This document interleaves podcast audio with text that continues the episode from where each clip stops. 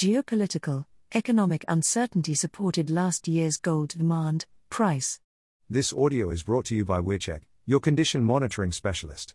Member organization The World Gold Council's latest gold demand trends report, released on January 31st, indicates that yearly gold demand, excluding over the counter, OTC, market demand, fell to 4448 T in 2023, down just 5% from what the Council says was a notably strong 2022. When factoring in demand from the OTC markets and other sources, total demand climbed to a new yearly record at 4899 T. Investment from this more opaque source of demand supported last year's highest yearly average gold price on record, the Council avers. The central bank buying streak continued on from 2022 at a fast rate. Demand reached 1037T last year, making it the second highest on record, down just 45T on the previous year. In contrast to robust OTC and central bank demand, exchange traded funds, ETF, outflows continued last year, losing 244T in a third consecutive year of decline, with outflows in Europe dominating the picture. In terms of bar and coin investment, demand was indicated to be subdued, down 3% as strength in some markets worked to offset weakness elsewhere. European demand continued to plummet, down 59% year on year.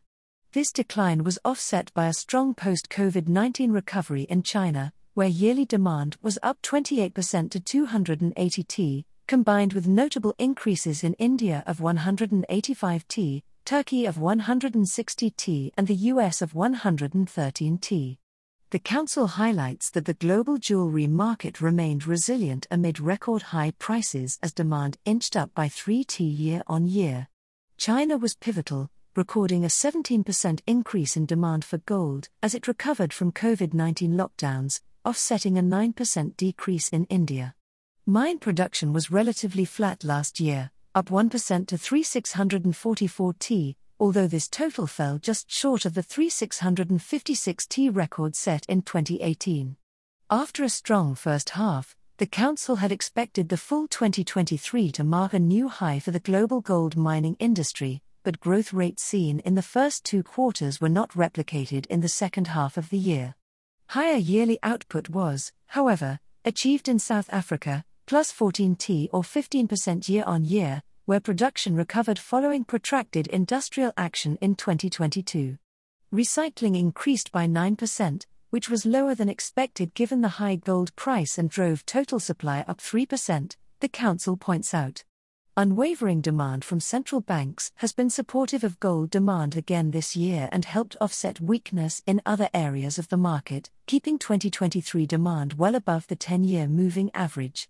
In addition to monetary policy, geopolitical uncertainty is often a key driver of gold demand, and in 2024 we expect this to have a pronounced impact on the market.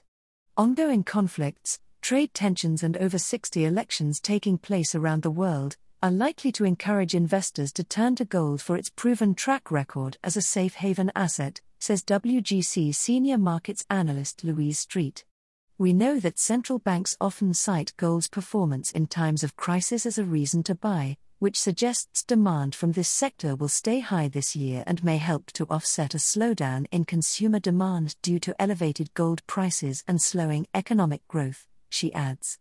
Outlook This year, the Council expects total investment, including OTC, will be higher, but, akin to the market behavior last year, much of this demand could come from the less visible OTC segment, which adds a level of uncertainty.